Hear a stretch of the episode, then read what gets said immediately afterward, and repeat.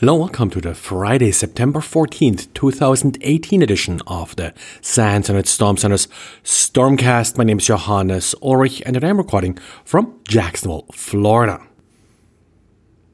There appears to be no shortage of file types that an attacker can use uh, to expose a victim with malicious content.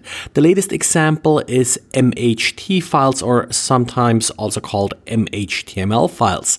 These are files that are created typically by Internet Explorer if you are saving a web page. Problem with saving a web page is that it's more than just the HTML to make the web page work. You also need images, you may need JavaScript files and the like, and that's what the MHT format accomplishes. Now, it's not just a zip archive of all of these files. Instead, it's actually sort of a miming code, it's sort of a multi-part MIME file. So it's one big file. It's not compressed uh, by itself, and it includes different segments with all the different files files that are needed to build the web page. Now, the reason Didier is looking at this file type is that he found it being used in order to, of course, spread malicious content.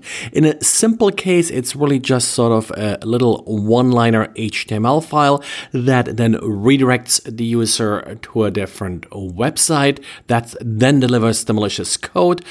But Xavier has another example where actually a bunch of JavaScript and VB script code is being included in these files that in itself is malicious.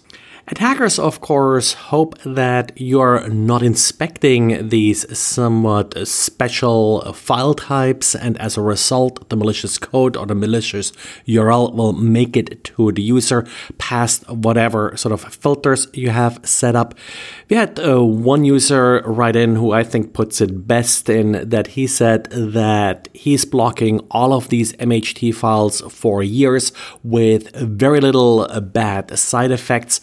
The only example here he had is his Qualys vulnerability scanner does deliver scan reports using this format. And then we got a new variation or improvement on the cold boot attack. The cold boot attack relies on memory being not completely cleared out if you power off a system.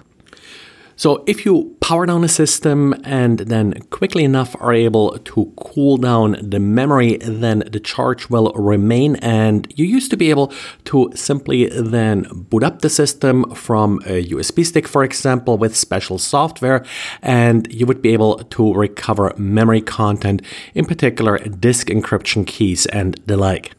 Now, after this attack became first known, hardware manufacturers altered the firmware of systems in order to delete memory whenever the system is booted up. This has to be done when the system is booted up because as the system is powered down, someone may essentially just pull the plug on the system and there may be no time, no power to actually delete the memory. This new improved attack uses a problem with this firmware in that it can be bypassed, and with that, we are back to the good old cold boot attack where an attacker could boot the system from a special USB stick and then again read memory. As the original attack, this of course requires that the attacker is able to open the system, has physical access to the system. Probably the easiest defense against the attack is just to completely power down the system when you are leaving it alone or just not leaving your system alone.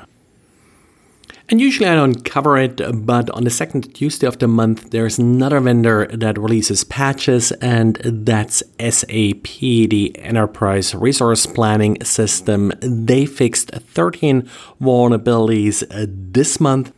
Now, the reason I mention it is not because any of these vulnerabilities that are being addressed in the September update are all that critical, but we do see quite a bit of interest from attackers in these systems. So definitely make sure that you are patched and that you configure these systems according to the usual best practices.